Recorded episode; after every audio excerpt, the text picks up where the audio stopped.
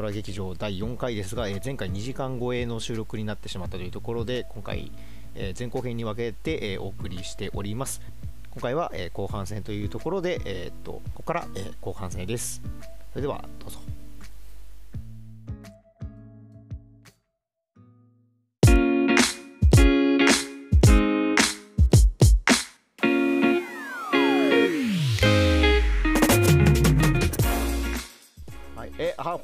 あさらに、えーもう一人、えー、と参加者が増えましたので、えー、とまたちょっと自己紹介の方からお願いします。はい、とシェアハウスに住んでいる五十嵐です。よろしくお願いします。はい、よろしくおお願いします。まお願いしす。ます。えー、五十嵐さんもあれですよね、あのー今日、あのー見てきたって感じですよね、はいウェブサイトストーリー。あ、見てきました。どうでした？あ、なん、え、これって率直な感想でいい感じですか？いいですよ、結構こっち盛り上がってたとこなんで、全然大丈夫ですよ。いや、率直な感想なんですけど。私は普段仕事で漫画の編集者をしているんですけどう、はい、そう、そういうのいろいろ含めて、あこういう映画なんだと思って。あの拝見したんですが、はい、なんか私はあんまり感情動かなかったです。お反対意見が来たぞ、ここで面白くなってきた。いや、なんか、五十嵐さんはそもそもウエストサイドストーリーは見たことはいや、ないありますか、ああー、はい、は本当に初めて。本当に初めてです。なるほど、なるほど。ちなみにロミオとジュリエットは？あ、見たことないかな。もうないのか。あじゃあもう完全に、あこの手のものが初だったってことですね。あ、初です。初。はいうん、な、なんだろう、なん。うん、なんか古典的すぎる。いや、まあ、わかりますね。それはそうね、初めて見たら、まそれはね、その初めて見たらね、その通りだと思あ、う。そうですね。そう、なんかあまりに古典的すぎて、あ、多分どうせこうなるだろうなっていう、なんかお決まりのルートをお決まり通りに行った感じだったから。特になんかすごい。感動とかがなかったかな、なんか。悲しいとか、あ、でも。そうアニータかわいそうだな、とあったんですけど。結構、そう、なんか。あ。のうん。そうなんですよね。実は結やっぱなんか俺さっきも話したけどウエストサイドストーリーってもう実は割となんて言うんだろうリテラシーが必要な作品になっちゃってる気がそうね。出。て、そうだね。もこれ古典、うん。そうなんですよね。だからなんかななんなんつうの。中心蔵を楽しむみたいなさうん。なんて言うんだろうもう古典を古典として楽しめるかどうかっていうのは割とちょっとでかい気がするんですよね。うんそう。ね。いや、あのなんだろう、今、ブレードランナーを見て面白いかとかね。そうそうそうえそういうのと一緒ですね。その文脈を知らない人が見て。うん面白いのかっていうところで言うとなんかその翔子ちゃんのその割と感想はなんかレビューサイトを見てると割と散見されるのでそうえー俺すごいすごいわかるんですよ、うんそれは。おーあちなみに確かに私ストーリーには全然感情移入できなかったんですけど今回その社会背景の描かれ方がすごくいいなと思って、そっちの方に関心がいったかなって。うん多分まあね。60年代でその街がこうちょうど新しく変わるっていう段階でその移民と,、えー、と仮想のギャングたちが居場所がなくなるっていうとこから構想が始まってるのはうそれはん面白いなって思いました。うんうんうん一応50年代かな？これ50年代うんあ50年代だと。あ、そっか。60年一応そのうんうん。初演がまず50年代に。そう57年が初初演ですねはいあ、でまあそのその段階でそのうんうん50年代のか、あのなんだ歴史を振り返って作ってる感じではあるので、ううんんうんうんうん。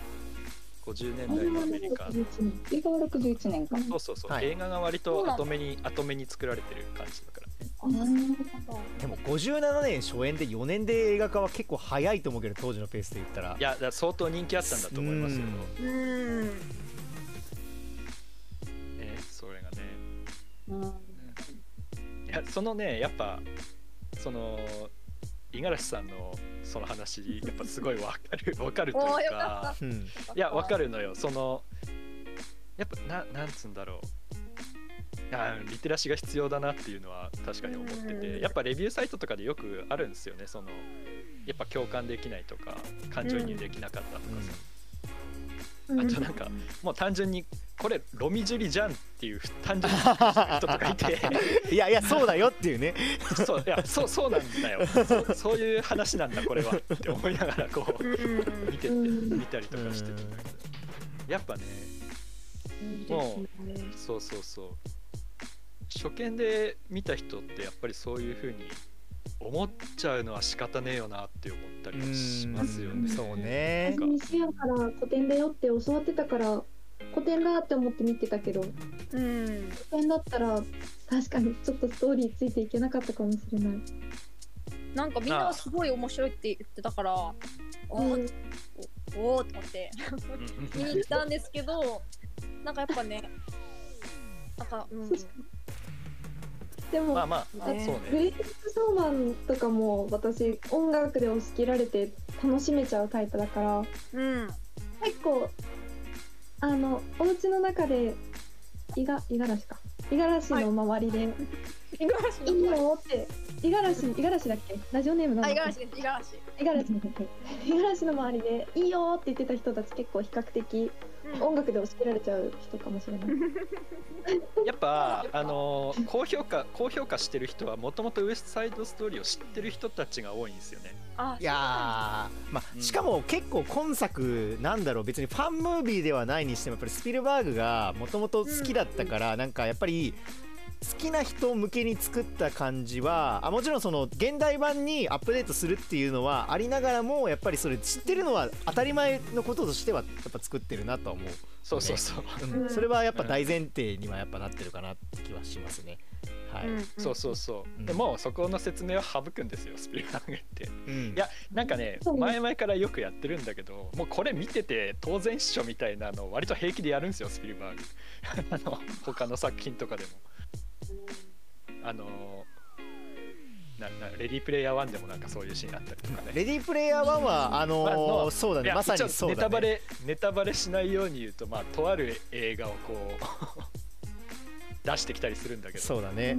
まあこれは見てて当然でしょって思ったり、あのなんだろうペンペンタゴン・ペーパーズっていう映画があるんですけど。あペンタゴンペーパーズはそうだったねそうそうペンタゴン・ペーパーズのラストシーンがもうとある映画の冒頭になってるとかもうなんか、ねこう見てて当然でしょっていう感じのうん。振る舞いはよくするんですよね。そのあでもなんかそれ知ってる人が知ってて楽しいっていう領域だったらなんかプラスアルファの楽しみになるけどまあ。知らないと楽しめないになっちゃうとなんか辛いものがあるね。映画をあまり見ない人が見に行くものとしては。うん。まあ、知らなくてもね楽しめるようには一応作ってありますけども、うんうん。やっぱなんかその旧作リスペクトっていう感じはすごいありますからねスピルバーグもともと。うん。うん。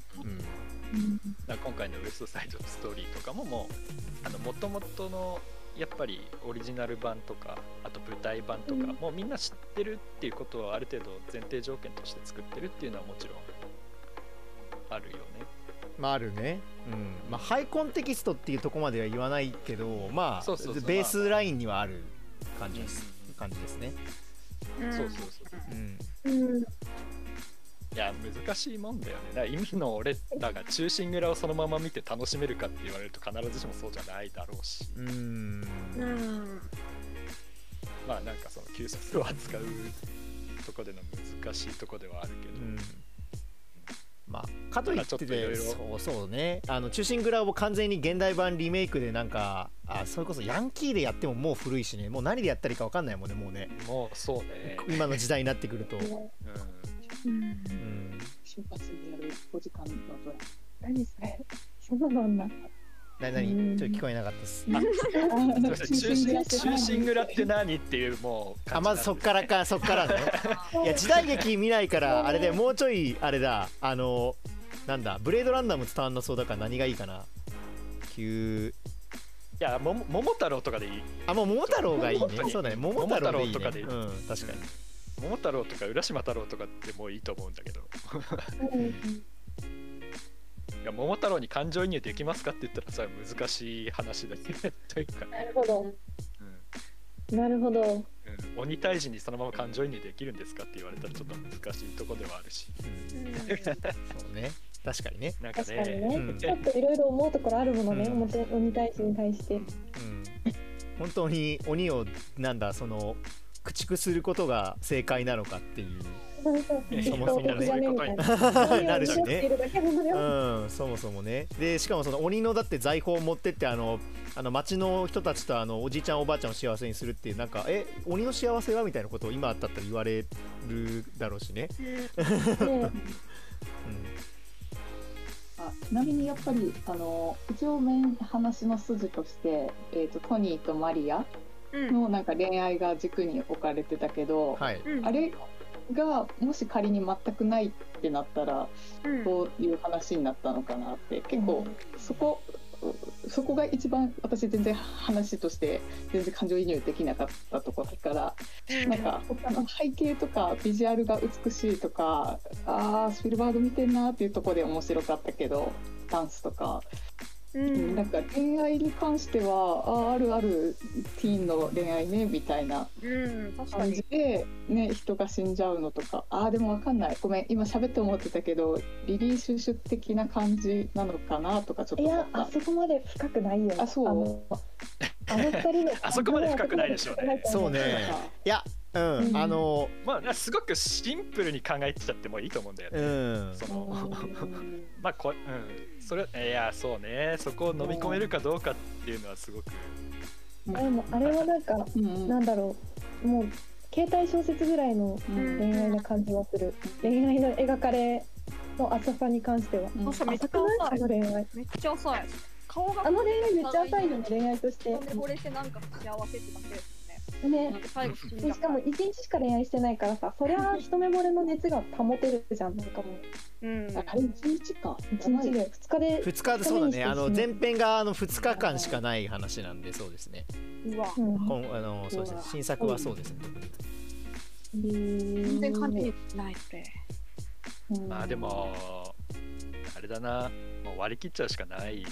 これは そうだね。なんか一目惚れっていうないかななんかあの一目惚れなのそもそもロミオとジュリエットがまあそういう話なのでその一目惚れっていうまあ一目惚れっていうのがまああの実際にそうかどうかは各々で判断することだと思うんですけどもいやとてもピュアで純粋な愛の形として描いているんですよ。それを主軸にすることによってそれをベースにあの隣人愛とかそういうなんか昨日まで知らなかった相手を愛することができるっていうのはそれって要は立場が違う人たちを理解する上で一番大事な軸なんじゃないかっていうところで、まあ、まとめているっていう話なんでなんか愛の分かりやすい形っていうまあそうね。もともとのロミジュリでも描かれてたそういうねその他者他者理解っていうかそうですね。はい。うんうん。形としてのまああの一応形式的な恋愛ではまあまあっていうことですね。いわゆる一目惚れっていうやつですよっていう。描きなんで。まあなんであの二人が恋に至ったかっていうよりかはそのその恋愛っていう関係性そのものをなんかこう見つめ直すっていう見方の方がうん。なんかね本来これの現代版めちゃめちゃ見たいね。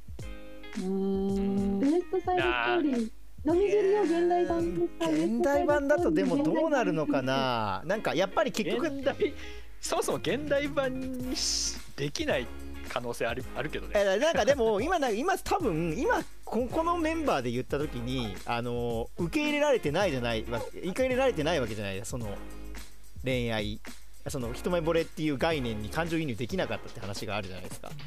この2人に関して。ってなるとやっぱりそのぐらい密度が濃いものでなければとか自分が感情移入できる要素がないとそのなんだろう自己投影できないっていう風になってくるとそもそもみんなに伝わるなんか一つのなんか正解的な恋愛の形を現代描くのはそもそも無理なんじゃないかなみたいあそうな。ねだからなんか恋愛っていう形じゃなくきちんと隣人愛として描いてみてほしいあれをもうなんか恋愛っていうとさ男と女恋に落ちみたいななんかもうあ科学的な感じになるよね。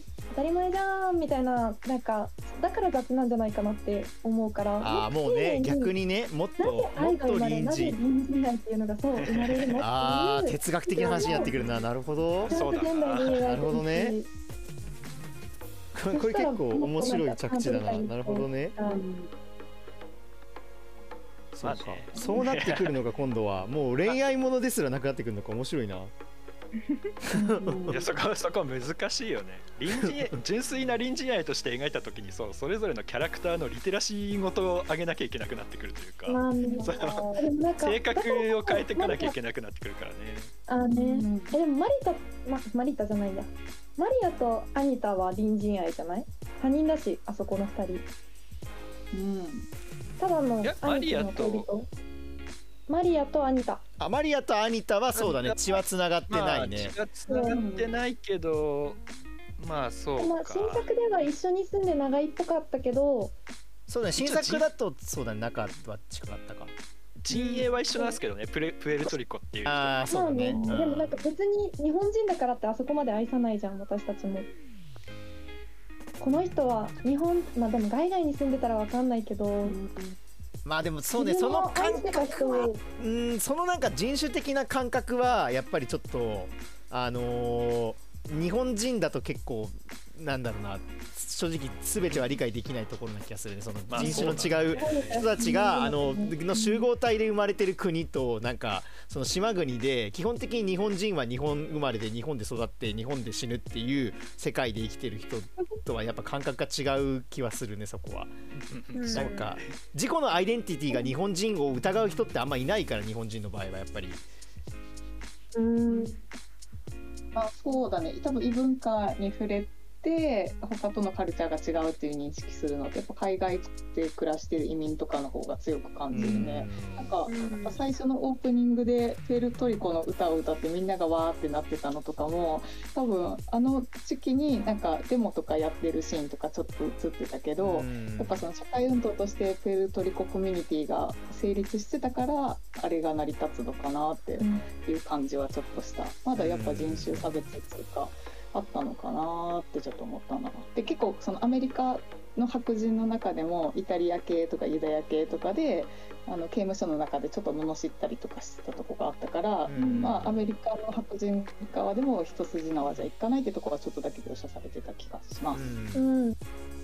あそもそトミもートミあのだートミーもポーランド系だしね。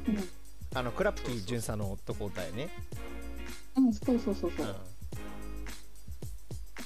まあ難しいですけど。単純に、まあ、一目惚れっていう設定を外していくんだとしたら例えばだけど、なんか同じものを好きになったりとかな同じ本を好きになった敵陣営同士とか同じ映画を好きになった敵陣営同士とかなんかそういう描かれ方はあるかもしれないですけどね。あー好きな方向性をまあ一回そうそう。うんえ君もこれ好きなの私もこれ好きみたいな。あー。共通点共通項からっていうね。共通項からっていう見つけ方はあるかもしれないですけど。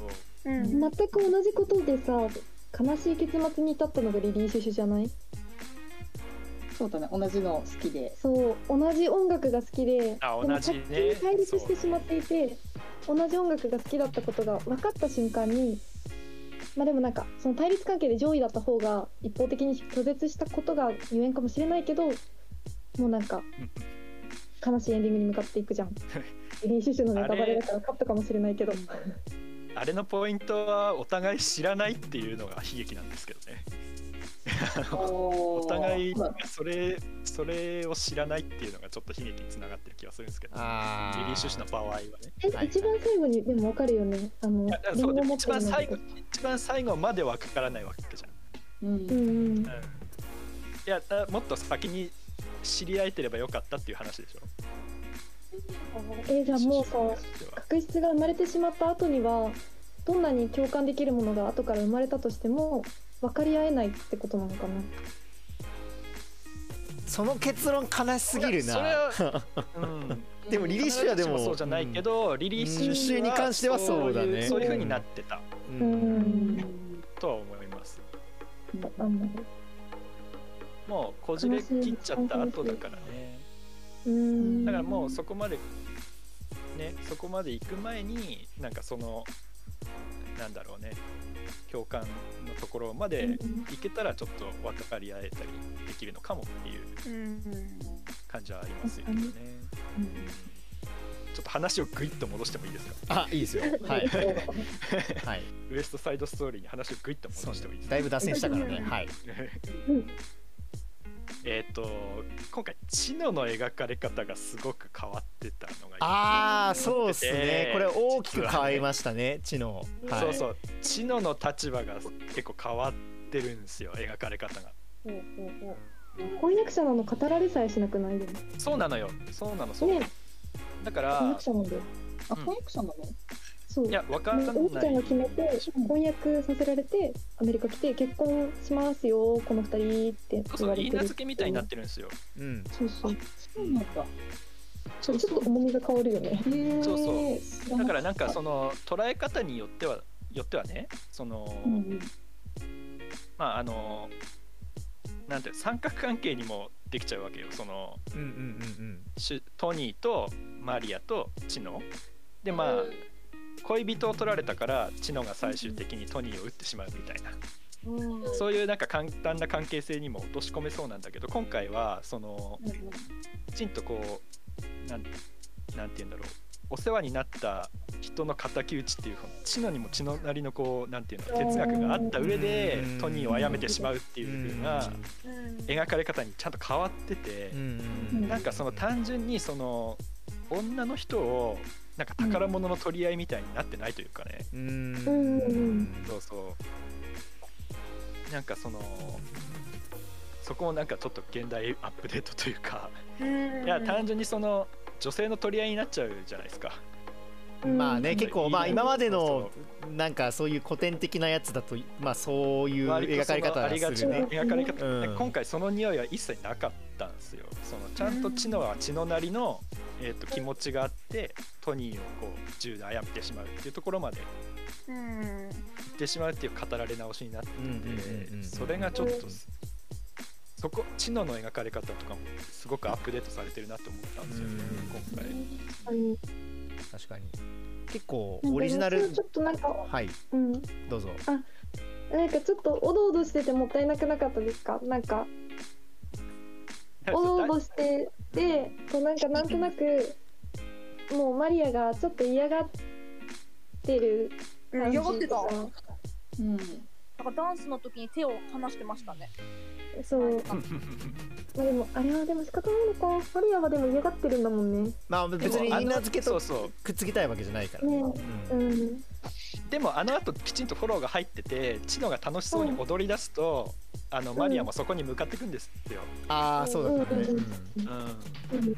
なんか単純にこの人嫌みたいな感じにもなってないですよね今回、まあそれがなんかあの、まあうん。も周りが盛り上がってジャケットを脱いで気合入ったぜ俺ってなったら踊り始めてマリアのことを放置してどっか行っちゃってだからマリアはトニーと出会ってしまうんだみたいな。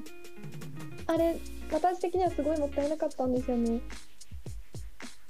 すごいなんか変な人みたいだったトニー。チノが。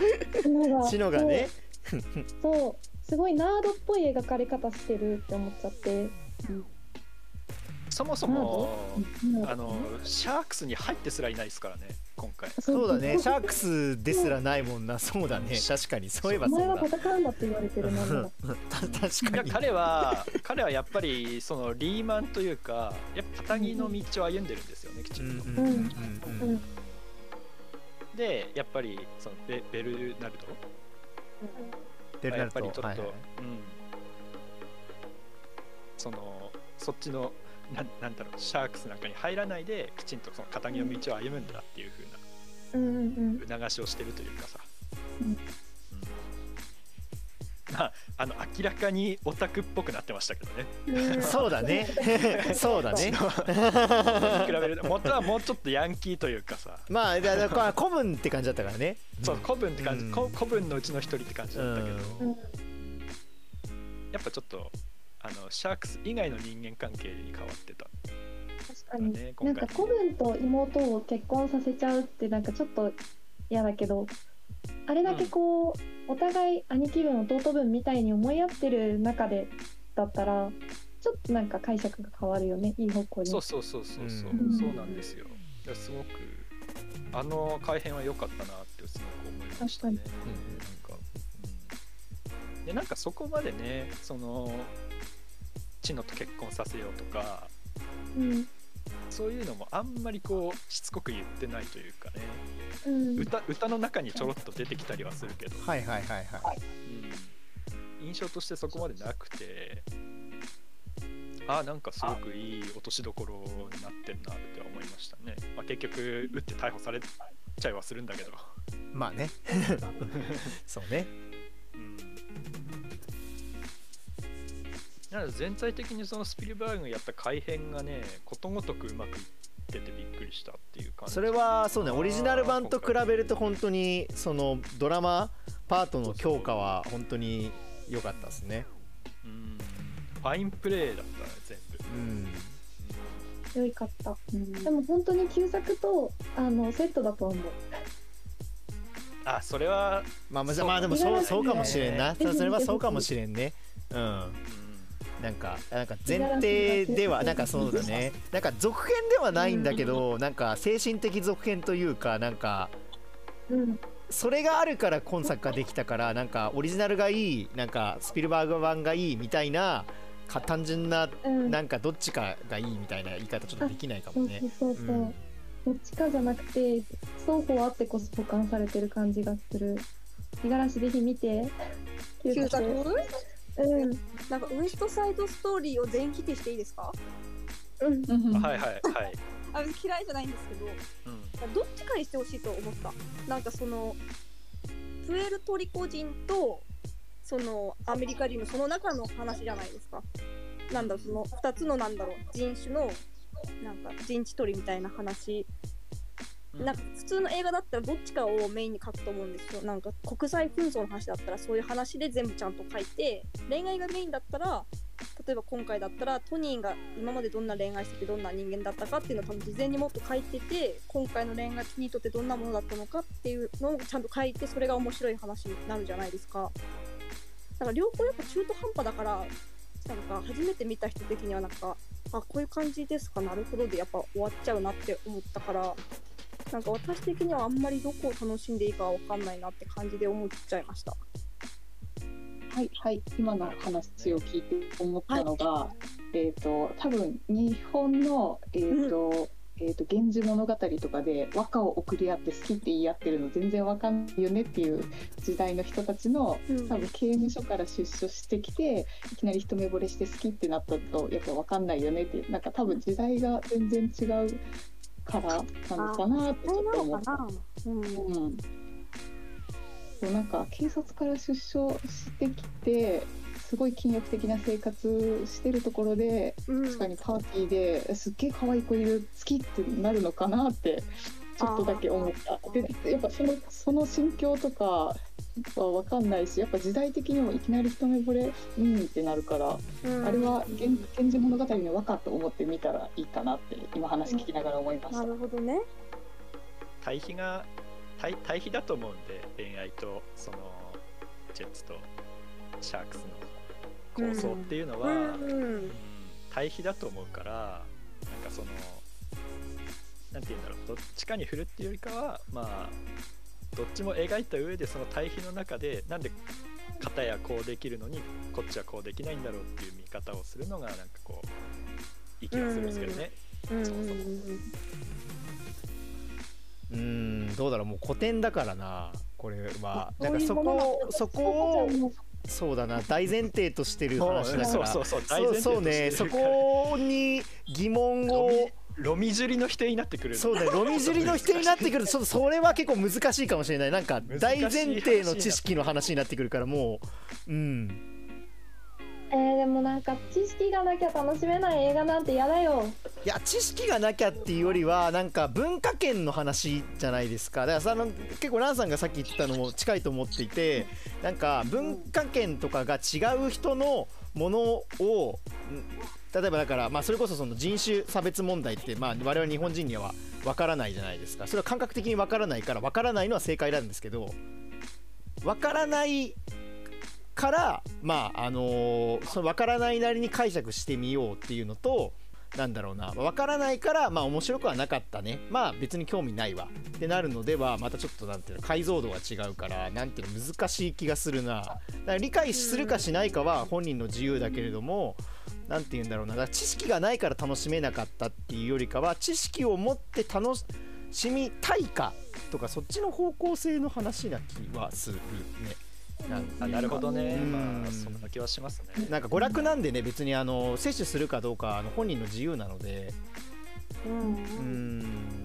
でも娯楽だからこそ前提摂取してなきゃいけないものがなきゃ楽しめないのだと偶然巡り合った映画が前提知識がなかったがゆえに楽しくなかったってなったらその2時間丸ごいや、とうん、前提知識ことのいう。作品だと3時間ドブにしてるじゃん。でも今回のウエストサイドストーリーは別に前提知識そうそうそうなくてもあの、うん。てる気はしましたけどミュージカル自体とか、そのなんだろうまあそのトニーやマリアに感情移入できるかはまあ人次第かもしれないけれどもその分からないようには作ってないというかあそういうもんだなっていうふうに受け入れればいいだけあのいい受け入れれば一応話が意味が分かんないことはないと思うので。うん。なな。んか個人的に映画とかでわかんないんですけど大事なのってそのあこれはこうだよねって分かることよりもその感情が分からないとなんか物語って感情を追って楽しむものだと思ってるから、うん。なんかその例えばそのなんだろうさっき言ってた時代背景がなんか分かってないと楽しめないっていうのってそのなんだろう。例えば人種差別されてて苦しいっていう気持ちを映画の例えば冒頭とかで感情移入させて、あ苦しいよねっていう感情を体験させないと没入できないじゃないですか、そもそもそれがないのが問題なんじゃないですか冒頭とかに。そうね。うん。そうな気がする。なんかそうそうか。いやスピルバーグはいやいや俺は前のやつを見てるからかもしれないけどスピルバーグは割とそこに乗れるような配慮をよくしてたと思うんですよね今回の。ううん。んあのその視線で言うとあのロバート・ワイズ版の昔のやつはもっと分かんないから。そうだね。そうなんだ。比較しちゃうとね。比較しち比ゃうと。うんちなみにスピルバーグあの初初の恋愛映画だったあー恋愛映画な上にかつ初のミュージカル映画でもあるからねこれ、えー、うん。すごい、うん。そうか意外とそうなのか。そうなのよ。やってないからねそもそもね。えー、描き慣れてないけど。うんそう75だっけ？そうだっね。け？恋愛主軸なのはないと思うよ。ああそっか主軸なの主軸なのはこれ結構本当に恋愛映画じゃないですか？今回は完全に。うん。なんかエッセンスとして描くことはあってもなんかこれをでこれが理解できなければこの映画のなんだろうな。結構結構その恋愛にマジで2人の恋愛に1ミリも感情移入できなかったら多分面白くないなと思うわけですよそもそもロミオとジュリエットがベースなわけだから。二人の恋愛は何も感じできなかったねあニータ面白かったよ。いやなんかうんそれはねいまあやいやそのそこの感情移入のできなさっていうのは確かにそうだなって思うんですよ。その今の人がこれを見て純粋に楽しめるのかっていう時に、やっぱり難しいよねっていうふうに俺は思ってたのはやっぱそこと結びついてきてて、うん、ななんていうの？そもそもやっぱりそのリテラシーが必要になっちゃってる。なんか逆気がすにちょっるんですよとなんならね。いやひ必要だって言ってるわけじゃなくて結果としてリテラシーが必要な作品に今に今となってはなってしまってるのがちょっと、なんて言うんだろう。感慨まあ深いというか。60年の壁じゃないですかやっぱり。60年経ったから。うん。いや昔はあれが乗れた乗れたんですよきっと。ロミジュリが初めてこううねん。生まれた時とかはきっとあれが乗れた恋愛物語だったんでしょうね。うん。そうねだって自由恋愛が解放されたそのなんか自由恋愛解放賛美みたいなとこもちょっとあるじゃん。ああそうか。確かにそういうところもあるかもね。確か確かに。にね言い名付けからのっていうので言うと確かにそうかもね。あそうそう。確かに。私たちの結婚観とかもなんか好きになったから好きな人と一緒にいるぞみたいな概念となんかちょっと新しい考え方としてなんかそのなんか恋愛至上主義じゃなくなってきてる。あそもそもね。のねそう結婚観っていうのが。げ現現在がね。現代において、うんうん。そのただ好きで一緒になるってでその感情が崩壊してしまった時に人間はどうしていかなきゃいけないのかっていうのが考えられて議論されていった結果うん。今ちょっとこうもう気持ち理性的に生きる選択肢が結構増えてるみたいのがあごめんこの話ちょっとダメだわ。なんで？なんで？今今いいいい感じだったよ。いい感じだったぞ。そう。まあそこをもしウエストサイドストーリーに取り込んでしまうんだとしたらもうそれはウエストサイドストーリーではなくなってしまうので。ではなくなったね。そう。だからもだからうウエスもトサイドストーリーが全然違ううん。そのあウエストサイドストーリーリがウエストサイドストーリーになったようにウエストサイドストーリーが新しいものにはなってしまうとは思う。うん。それをしてしまった。らのその時はもうウエストサイドストーリーっていう物語自体のフォーマットがいらなくなっちゃうから、もう新しい話を生み出すしかないっていうことになってしまうからうん。ななんて言うんでしょうね。もう言い方悪いけどいや考えたらおしまいよっていう話な気がしてて。ウエストサイドストーリーを見た時にねうん、でもなんかそうあのバレエ作品とかあのそういうのをロブロードウェイとかを見てる時になんかへちょっとなんか化粧変とかなんであそこであのダンスするのとか思ってもうん思っちゃいけないみたいな感じがこの映画の中だとあってでもそこを思っちゃいけないって思って無視することができる面白かった。ああまあ無視できなかったっていうこと無視できなだからちゃんとストーリーを普段から考えてる編集者的には五十嵐的に無視できなかったのかもしいれない。やあそう全然でもね普通にぼーっと見てただけだっただけなんですよね多分なんかやっぱね前作見て五十嵐さんのない。とね五十嵐さんの話を聞いてうん。多分スピルバーグに映画撮りながら「いやちょっとやっぱないんじゃっすか?」って言った人はいたんじゃないかなって企画の段階で「えこれ今やるんですかね?」って言った人いたんじゃないかなってちょっと話聞きながら思った。うんなんかもうめちゃめちゃ稼いでるし映画作るってなった時にスピルバーグだから作れるってなるけど、うんもし他の監督だったら「え今これやっても予算下りないっすよ」って「現代的意味あるんですか?」って言われちゃうんじゃないかなってちょっと思った。思ったでそして仕事しながら他の中でなんでこんな話やってんだろうねって言ってた人もいたんじゃないかなってちょっとだけ想像しました。まあね多かれ少なかれ絶対それはあると思いわますけどかりますなんか結構趣味娯楽ではあるよね、うん。なんか僕の好きなやつを僕の好きなビジュアルで撮ったよ。って感じ。あ確かにね。そうだ。それそれに付随するかわかんないけど一番最後にあのこの映画は、えー、とな何万人だっけ？150万人、うんうん。えっ、となんだっけ？なんか最後のクレジットにそうめちゃめちゃ人が関わってますっていうやつが出ててなんかそれは良かったなっていうふうに思った。映画産業、ね最近の映画はよくあれ出ますね。あーそうなんだ。出るね。出る出る。えー。えー、そうそうなんだ。ウエストサイドストーリーに限らず知らなかったそうそうそう。なんかよくえー。言ってるんですよね。そう今回協力してくれましたっていう。あそうなんだ。あ知らなかった。今のあれなんですねそうそう。なんかうん。なんかねそう。よく最近よく出ます。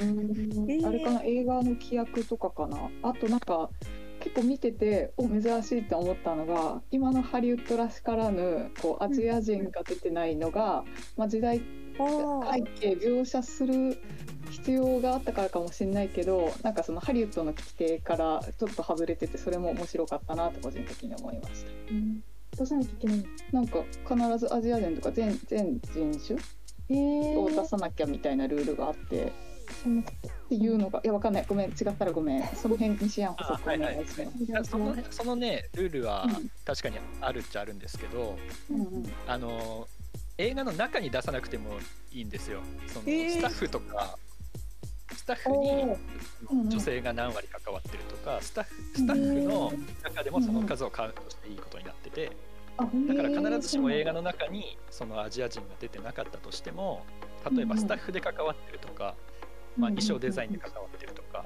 なんかそういうところで評価さあのなんていうのそういうところで入って入れ入れていくっていうたなんうんなあ知らなかったです。ありがとうございます。アジア人いなかった。まあうん。ちょっとな内容的にちょっとアジア人多分まあ地域的に出出せないからね。あのうん。嘘になっちゃうからねそれは完全に。うん。突然のアジア人。なもちろんそのスタッフでアジア人の中で関わってる人とかはもちろんたくさんいると思いますよ。うん。そうなんだ。えー、なるほど。ありがとうございます。なんかね、あるんですよね、そのアカデミー。うんあるあるね。あああるね。規定かなんかで、その最近できたんですよね、そういう取り,、うん取り決めが。出ましたね。うん。うん。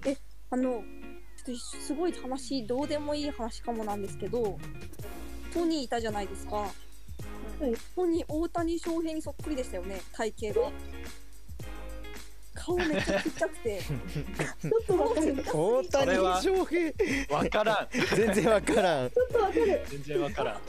あの顔の小ささに対して体が大きい感じ。でベイビーフェイスなんだよね。大谷フェイス大谷フェイス大谷フェイス大谷フェイスではないと。大谷フェイスではないだろう大谷シルエットかもしれない。シルエットがめっちゃ同じだったそればっかりえでもフェイスも比較的に同じだった。かね動ジャ画。ンルで言うと。まあ童顔じゃあ童顔か。だベイビージョンよりだいぶベイビーな感じだったもん。あいやベイビー・ジョンよりベイビーな感じではあった。それはわかる。そ れそれはそう。俺、日本でやるならぜひ東出君にやってほしいなって思いました。うわー、情けねー恋愛にね溺れてねそこは大谷翔平でやってほしい。なんでだよ。演技できない。演技できないよ大谷翔平はどっちも大根説あるな。わかんない。大谷翔平ポテンシャルあるかもしれない。大谷翔平がだって「マリア」って歌ってんだよ。やばくない？大丈夫？歌歌別でいいから別吹き替えなの。ダメじゃん。全然アップデートできてないじゃん。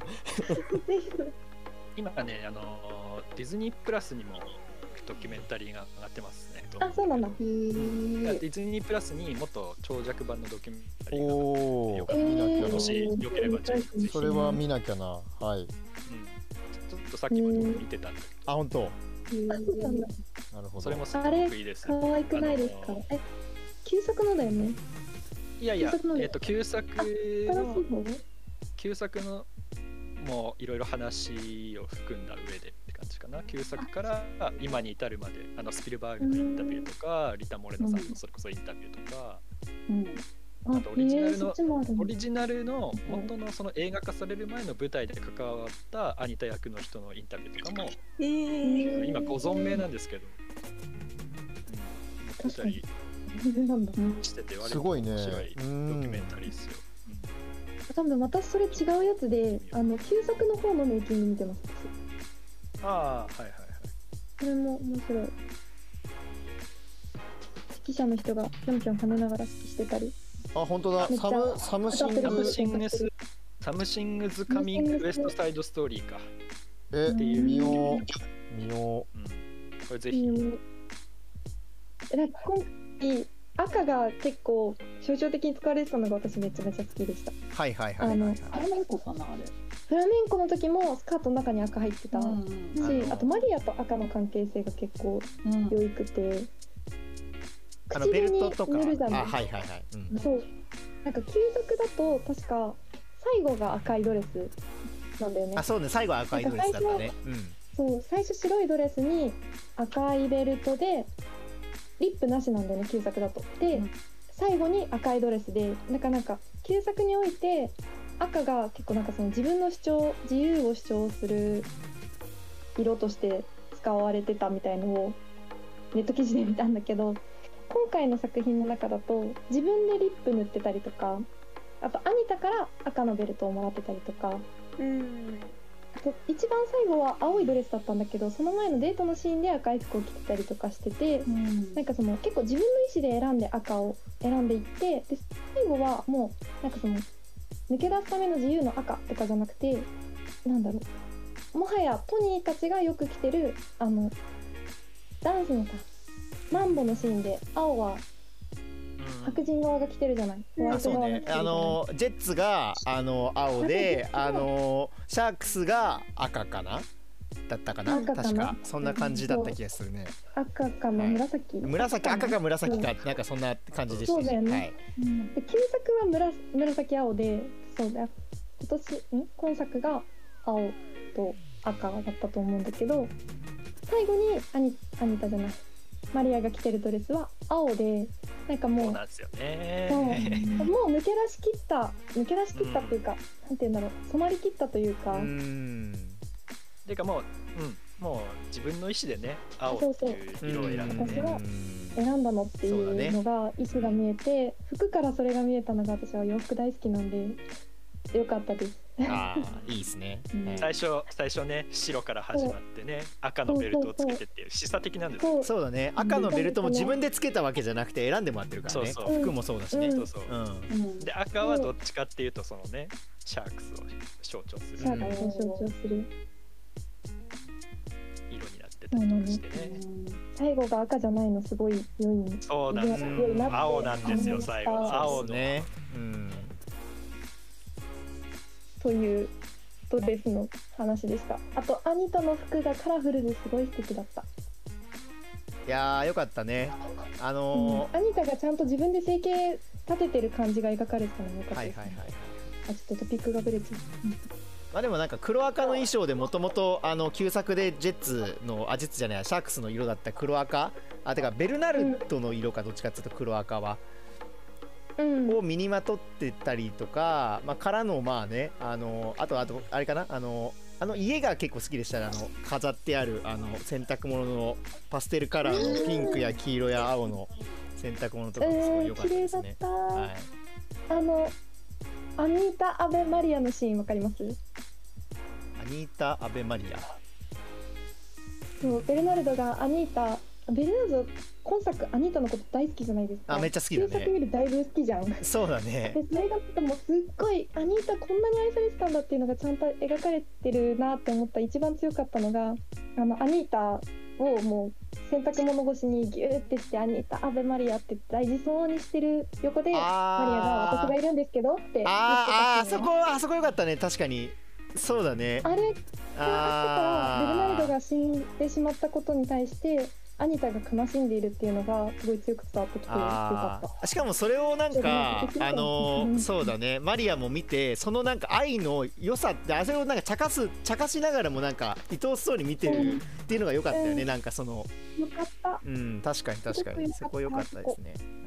良かったシーンが2個あって、はい、はいえっ、とあのギャングたちが最後塩の工場で戦うところのあのはい。俯瞰で撮って影でこうなんか西と東から人が来るっていうあ最高だったのとはいあと最後あのーえー、と警察に捕まってあのエンドロール行く直前のところではしご越しのカメラワークでだんだん上がっていくとこうんがあれが映画の一コマ一コマみたいであれがめちゃめちゃ良かったです。ああなるほどなるほどねうん。映画の一コマ一コマね映画のフレームみたい。ああなるほどね。あいいっすめちゃめちゃ良ねかった。なるほどなるほど。いいっすね。とりあえずカメラワーク最高でした。はい。あと色。カ、メラワークはね。誇り、うん最高。うん。色良かった。黒が印象的だったようね、ん。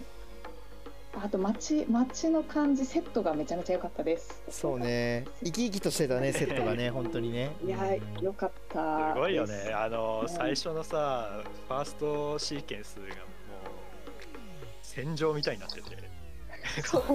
こんな街ボロボロなのって思ってびっくりした。あれはセットなのかな？しどこまで CG なのかなとかちょっと結構やってそうだったけどね今回の感じはね。いやー作ってんじゃゃないですか作ってそうだったよあれ。うんかなりなんか舞台設定があの工事中っていうかそのなんだろう壊していくっていうことによってなんていうのあの取り合ってるさあのうん。ゼッツとシャークスが取り合ってる場所自体もぶっちゃけ仮初めの場でしかない感がより出てるってなんかそうそう。そう儚くてよかったっすね。はいうん。もうドクドクのみドクの店のすぐ隣までね、その開発の波が迫ってきてる。そうなんだよね。そうそうそうそうもうもうねどっちにしても居場所なくなる人たちなんだよ。そうそうそう。もう時代にうんなんていうの消されていくというか。そうそう、うん。端にあるんですよねあの店が、うん。ドクの店とかそうだっあ多分もうもう。ちょっとするとあの店も取り壊されるんだろそううなんだ。よなみたいねなのを感じさせてねうんねいやそうなんかアメリカ行ってみたいってぼんやり思ってたけどあれを見ていやマジでアメリカに行きたいって思いました。ああ今のうちに？早めにとりあえずああいうセットを見たいっていうのもあるはいしちょっと社会背景を感じてみたいとはい思はいました。はい。以上です。なるほどはいありがとうございますあまあちょっと今回触れらんあの白熱して触れらんなかったんですけどまあ、ちょっと避けて通れぬ話題としてアンセル・エルゴート君のあの告発問題、ああそうね。確かにそこ触れてなかったですねそういえば。はい。うん。ちょっと避けて通れないなって思ってちょっと。そうですね。うん。あのまあそうそう未成年にちょっとね未成年とななんつうんですあれなんなんですか？えーっと え詳しく分かってない。ちょ未成年今ニュース記事見てるよ。ニュース記事見てる、えっと、未成年性的暴行疑惑がそうだよね。疑惑だよね。そうそうそう。告発があったんだよね。うんで本人は合意の上だったっていううん。話らしいです。だからちょっとあのシーンあのなんかその後ね実はそのなんだそれでちょっと見に行くのをためらってる人とか割といるんですけど、うんまあなんか立件もされてないしなんかそ結構グレーな状況に今なっててあの、うん。ねインタビューとかするときにも表に出てこなかったりするんで、うん。アンセレル・ゴート君が。うん。このウエストサイドストーリーのインタビューとかでうん。ちょっとね、いろいろいわいわくというか、うん。なんてなんなんだろうね。ちょっとあの泥がかかっちゃったというか。まあねケチケチがついたというかね。うんケチがついちゃったうというかね。いやなんかうん。それ自体がねなんか微妙ちょっと微妙すぎるラインなんだよね。もちろんそれが起きてたとしたらそれはとても問題なんだけれどもうん。まだそうなんだよね。ただの容疑者なのでなんかいんやあのねもう謝罪も済んでるんだよね。そうなんだよね。ね。うーん。びなんかちょっと微妙だよね本当に。しかもタイミングがとても悪かったし公開直前とかだったでしょ？うん。でまあ実際そのその告発があったっていうのはもうウエストサイドストーリーを撮り終えた後に起こった話だったりするんでうん。ちょっとなんかすごく難しい難しい時期に難しいことが起こったなっていう感じだったそんでうね。それがちょっと今回作品としてもったいないなって思ったところ確かにね。結構やっぱりあのーそれでちょっと講習とか落ちてるっていうのもひょっとしたらあるのかもしれないなといや実際結構やっぱりその話を聞いてちょっとそういう目で見たからなんかアンセル君が出るとちょっとなんかもやっとしたみたいな意見もやっぱり聞くので。あるので、うんそのなんか是非はともかくちょっとねあの ケチがついちゃったのはちょっともったいないなって思ったところではありますね。うんいやなんか創作物の宿命ではあるんだけどそのうそのなんだろうあのフィクションでありながらもやっぱり現実と切り離せないからさどうしても難しいよ、ね、やっぱり俺らはそうなんですよね。あとスピルバーグのさその人となりとか、うん。今までのキャリアとかも知ってる身からするとう、ん。うーんうーんちょっとね、難しい気持ちになっちゃったりしますよね。そうね。あの差し替えも難しいだろうなとか思ったり、そうだね。そのさクールのとことかすごく踊ってたりしたので彼が、そうだね。うん。やっぱりその訓練期間とか考えるとその差し替えも難しかったんだろうと思うし、うん。まあしかも撮り終わった後だしなそもそも。あまあそうなんですよね、うん。そもそもねいやでも俺結構そのなんかなんか創作物のなんか事件を起こしたら全差し替えっていうのも結構俺はなんだろう。それ自体その文化自体にちょっとまあ異を唱えるというか、それってでもそれが正解の処置なのかも俺結構謎だと思ってるので、うん。まあ、これはそうね。これはこれでなんか別なポッドキャストまたまたそうね。できるぐらいこれ問問題な話だと思うんですけど。難難しいデリケートかつ難しい問題ですけどね。うん。えーちなみにちょっとニュース記事読んだのが、い。20歳の時に17歳の子と一応付き合っててで別れ方がうまくできなかったっていうのが、えー、とトニー側からトニー役側アアンセル・エルゴート君はい、はいはい。うん側からの回答らしいです。でやっぱその別れる時にちょっとすごい嫌な感じで別れちゃったからそれに対して本当に申し訳ないと思うっていう弁明をしています。あそうそう弁明は出してるんですよね、うん。一応うん。あそうね難しいですよねちょっとそこは心残りだったなと思います、ね、確かにね。あの作品ー作品の出来とそうだね。な関係ないところではあるけどちょっとやっぱね部分うでん作品評価を落としちゃってる。確かに。それ現象ではあるので。それはあるね。うん。まあね。まあちょっと。そうだ。な、いやこれでもちょっとまあ、これはこれで別に別枠でちょっとなんかポッドキャストやってもいいかもしれないこれね。そうだね。その闇に葬られたねあの差し替えが起きた映画特集みたいな感じでね。そうまあちょっとそこは一つ思ったところですね今回。はい。そうね。ちょっと僕からはちょっとどうしてもこれはふ触れとかなきゃいけない確かにんじゃないか確かになとちょっと思ったので。そうですね。はい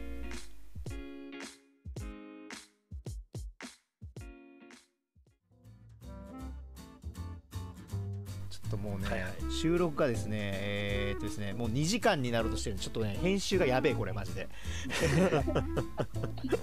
いや でも作品に対しての理解がめちゃめちゃ深まって楽しかった、あ本当ですか？気になってた話してそれに対しての見解聞いて自分の見解が深まってって、はい。面白かったです。あ、参加まあ、できてよかった。なならならよかったです。はい。はいはい面白かった。